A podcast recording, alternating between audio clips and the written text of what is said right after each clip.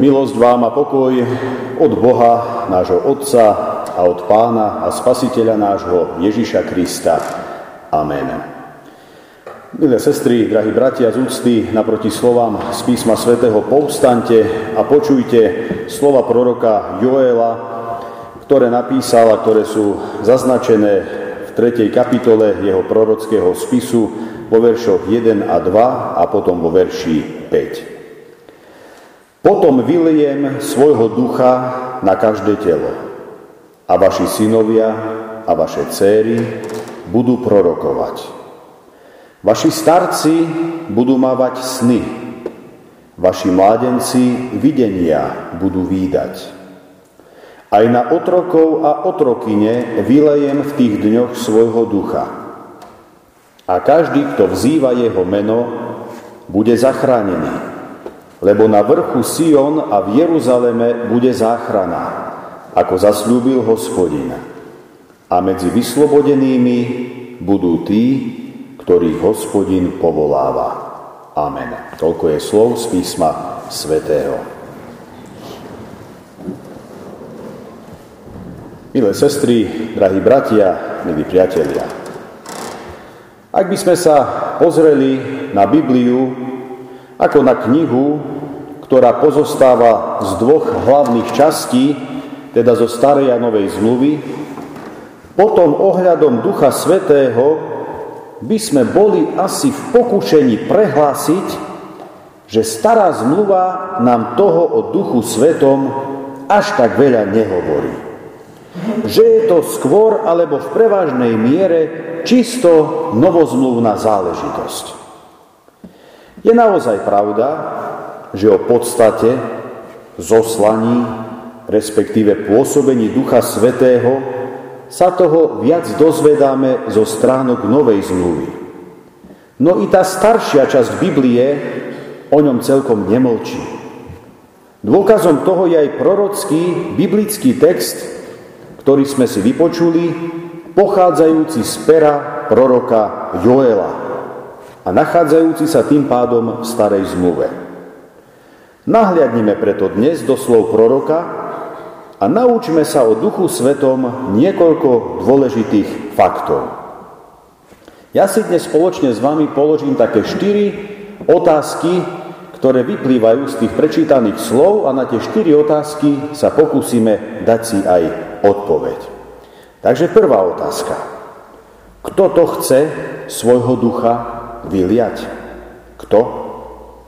Z prečítaných slov jasne vyplýva, že je to hospodin, Boh. I keď nám táto odpoveď pripadá ako úplne samozrejmá, predsa len nemajme ilúzie, že každému je jasné, o čo sa tu na jedná.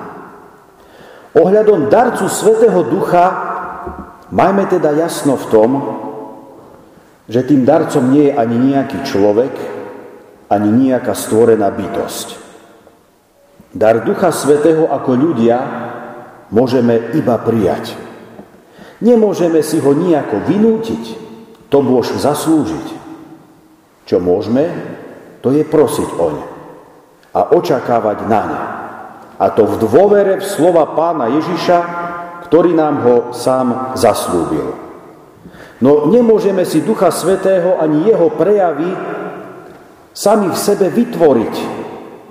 Duch Svetý totiž nepochádza z nás. Nože rovnako tak ani jeho prejavy v našom živote nie sú dôkazom našej pevnej vôle, nejakej duchovnej meditácie, kontemplácie či koncentrácie. Duch Svetý je mimo nás. Nemôžeme ho ovplyvňovať. Naopak, lepšie bude, ak mu dovolíme, aby On vplýval na nás. Druhá otázka. Kedy to chce Pán Boh svojho ducha vyliať? Kedy? Prorok Joel si s tým nedáva príliš veľa námahy. Jeho odpoveď je potom. Takáto odpoveď nás dnes príliš neuspokojuje. Kedy potom, pýtame sa. Prorok Joel žil v čase približne 800 rokov pred narodením Krista pána. Bola to doba, kedy v Izraeli prekvítala modloslúžba. Doba, keď Boží ľud uctievanie hospodina zamenil za uctievanie rôznych falošných, prírodných a vymyslených božíkov. Ak teda Joel hovorí potom, v kontexte doby, v ktorej žije, myslí na jedno. Duch Svety bude vyliatý vtedy, keď sa Boží ľud odvráti od uctievania ničotných modiel a božikov a navráti sa celým srdcom k uctievaniu skutočného Boha, hospodina. To je však iba jedna z možných odpovedí na otázku, kedy potom. Druhá možná odpoveď je takáto. Duch Boží bude vyliatý na ľudí v príhodnom a správnom čase, o ktorom rozhodne Boh.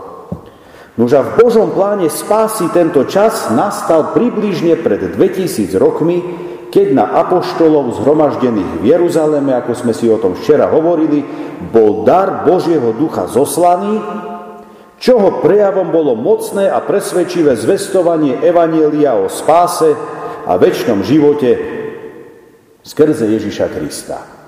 Odporúčam doma kľude prečítať si celú druhú kapitolu skutkov apoštolských, o ktorej som včera, z ktorej som včera iba nejaké state čítal, ale oplatí sa to prečítať celé a jednoducho človek pochopí, ako ten duch Boží naozaj sa zmocnil apoštolov, ako ich naplnil odvahou, trúfalosťou predstúpiť pred veľké zástupy a smelo zvestovať Krista.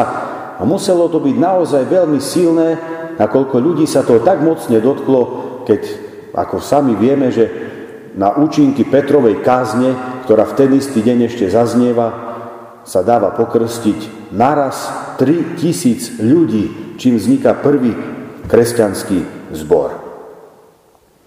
Ďalšia možná odpoveď na otázku, kedy bude duch vyliatý, úzko nadvezuje na tú predchádzajúcu udalosť.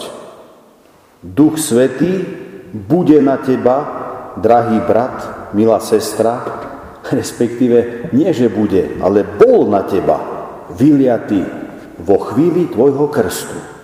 Takto napokon ako kresťania učíme a veríme. A síce, že dar Ducha Svetého je každému daný pri jeho krste, ako prejav úžasnej Božej lásky, milosti a dobroty voči človeku. Otázka už ale je, ako s tým darom konkrétny človek naloží. Je to tak, ako keď máte oslavu a dostanete pekne zabalený darček. Ale je len na vás, či si ho otvoríte, alebo ho necháte tak. Tak je to aj s Duchom Svetým. Dostáva sa nám veľkého daru, ktorý ja môžem používať, alebo nemusím používať. Moja mama napríklad skoro nič nerozbaluje, ona nám to potom postupne dáva ďalej a my sa na to zlostíme, že na to sme ti to dali, aby si z toho mala nejaký užitok. No, a potom na čo ti to nosíme, keď ty nám to dávaš, tak nemusíme to tu preplácať. No, ale to je naša záležitosť. Ale poznám to z rodiny, že niektoré darčeky ostávajú ako zabalené, lebo ona si vystačí so svojím. Takže pri duchu svetom nech to ostane otvorené, nech to neostane zabalené. Treba to otvoriť a využívať. Hej. Takže e, otázka je, čo s tým človek spraví. Či toho ducha pod vplyvom kresťanskej výchovy v ďalšom živote využíva, alebo ho obrazne povedané zakopal, alebo ani vôbec nerozbalil, neotvoril. Tá posledná možná odpoveď na otázku, kedy je akýmsi takým prienikom všetkých predchádzajúcich odpovedí. A dalo by sa to zrobiť a povedať a vyjadriť asi takto. Svojho ducha Pán Boh zosiela takému človeku, ktorý sa dal pokrstiť v meno trojediného Boha Otca, Syna i Ducha Svetého, jedna vec, a ktorý sa deň čo deň odvracia od falošných bohov tohto sveta a celým svojim srdcom, dušou, mysľou a silou uctieva, miluje a poslúcha jediného pravého Boha, hospodina. Ak tieto, povedzme, podmienky, milá sestra, drahý brat, splníš alebo naplňaš, potom i tebe nebeský Otec rád na každý deň zošle a zosiela svojho svetého ducha. Máme tu tretiu otázku, ktorá vyplýva z prečítaných slov. Už sme si povedali, kto to vylieva toho ducha, kedy ho vyleje. Tretia otázka je, na koho to chce Pán Boh svojho ducha vyliať. Jednoducho na každého. Bez rozdielu veku, pohlavia, rasy, konfesijnej príslušnosti, či sociálneho statusu alebo spoločenského postavenia. Samozrejme stále pritom pamätajúc na podmienky, o ktorých bola reč. Pán Boh medzi ľuďmi nerobí také rozdiely ako my. On ľudí nedelí na mocných a slabších, vplyvnejších, bezvýznamných, bohatších a chudobných, bielých a čiernych. On nepozera na vonkajšok. Zaujíma ho srdce človeka. A tak tiež by sme všetci boli ženami i mužmi, podľa Božieho srdca, ako bol aj kráľ Dávid, aby nám mohol byť deň čo deň zosielaný na novo dar Božieho srdca. Kiež by sme i my s kráľom Dávidom, ako to v dnešnom žalme znelo, dokázali deň čo deň prosiť srdce čisté, stvor mi, o Bože, a ducha svetého mi neodnímaj. Tá posledná otázka, ktorá vyplýva z prečítaných slov, by sa dala sformulovať i takto. Ako sa duch Boží bude v životoch ľudí prejavovať? Počuli sme niečo o proroctvách, o snoch, o videniach. Citujem, vaši synovia a vaše céry budú prorokovať. Vaši starci budú mávať sny. Vaši mládenci videnia budú výdať. Keď sa povie proroctvo, my sme hneď v stave spozornieť a myslieť na veci budúce na predpovedanie budúcnosti. To je také lákavé pre človeka, zaujímavé. Pravda je však taká, že tento význam slova proroctvo nie je prioritne biblický. Byť prorokom v biblickom chápaní znamená predovšetkým vedieť rozlíšiť dobré od zlého. Vedieť povedať správne slovo v správny čas. Dokázať povedať aj kritickú analýzu stavu, v akom sa ako spoločnosť národ, jednotlivci, svet alebo aj ako církev nachádzame a ukázať na smer, teraz nemyslím na tú politickú stranu, ale ukázať na smer, ktorým sa nám treba vydať. Takáto schopnosť nie je človeka samého. I keď takto nemám nič proti smeru momentálne, hej, aby, aby ste si nemysleli, že som zaujatý proti Ficovi. Nie, nie som. Takže, ale jak mi to teraz napadlo. Takže Takáto schopnosť nie je z človeka samého. Je to z Ducha Svetého, z jeho moci a pôsobenia v živote človeka. A s tým úzko súvisia aj tie spomínané sny a vízie, pretože práve takéto zjavenia, takéto úkazy boli typické pre prorokov, ktorí to Božie slovo práve skrze určité vízie, že niečo teda videli, alebo audície, že počuli ten Boží hlas, hej, prijímali, alebo v snoch mali takéto zjavenia a potom o tom hovorili ľuďom, aká je Božia vôľa. Ako sa duch Boží bude ďalej v životoch ľudí prejavovať? Počuli sme niečo aj o vzývaní mena Božieho. Citujem, a každý, kto vzýva jeho meno, bude zachránený. Lebo na vrchu Sion a v Jeruzaleme bude záchrana, ako zasľúbil hospodin. Milí priatelia, človek naplnený duchom Božím v spleti ponúk tohto sveta jasne rozlišuje, kto a čo si uctievanie zaslúži a kto a čo nie. Duch Svetý takémuto človeku dáva mudrosť a poznanie, aby svojho záchrancu a spasiteľa nevidel v nikom inom, jedine v tom, ktorý svoj život za nás položil za branami Jeruzalema na kopci menom Golgota.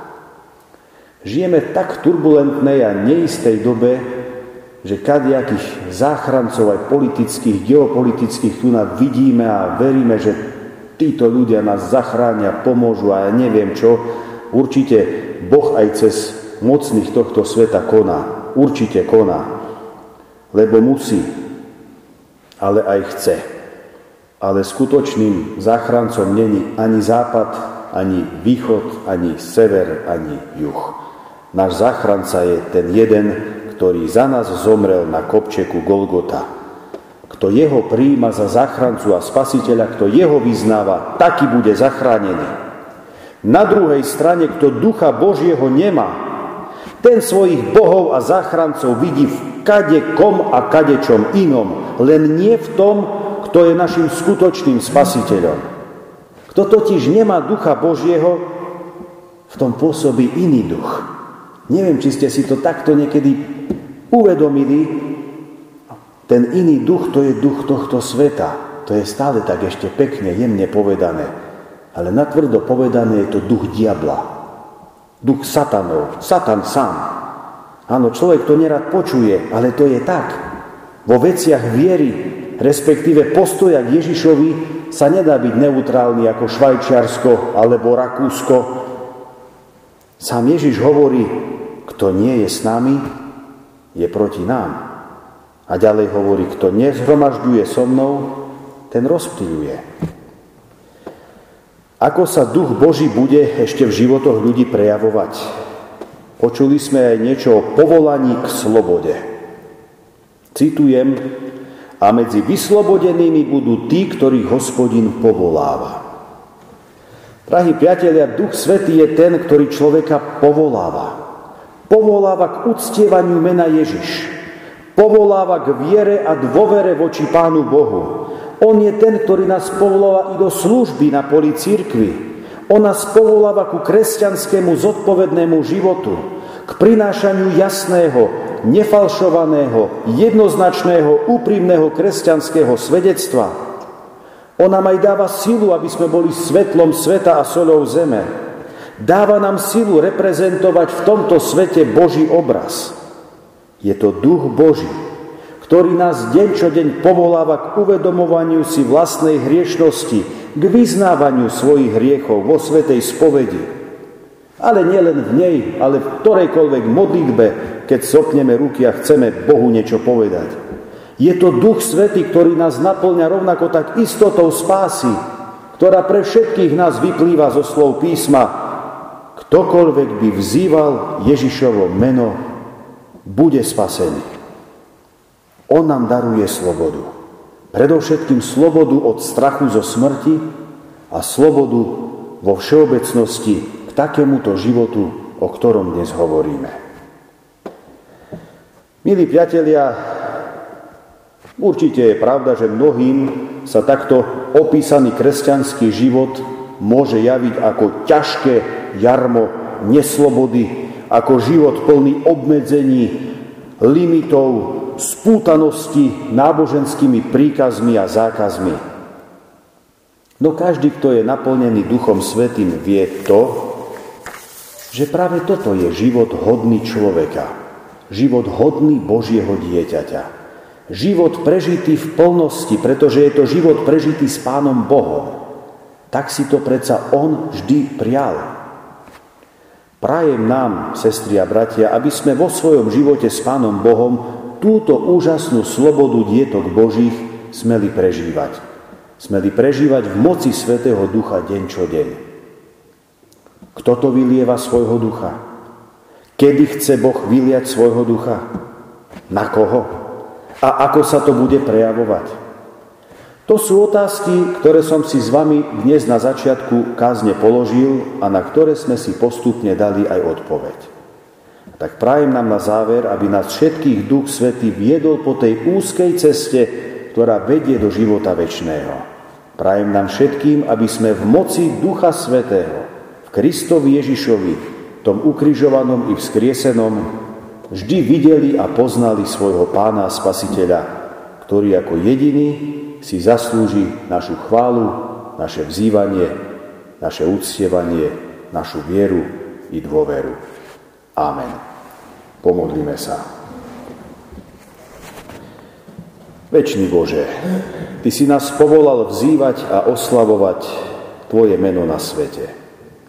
Ty si nás už v krste svetom prijal do svojej církvy skrze Ducha Svetého. V nej nás doposiaľ zachovávaš a chceš, aby sme jej boli a ostali verní. My sa v pokore priznávame, že to nedokážeme, lebo sme slabí.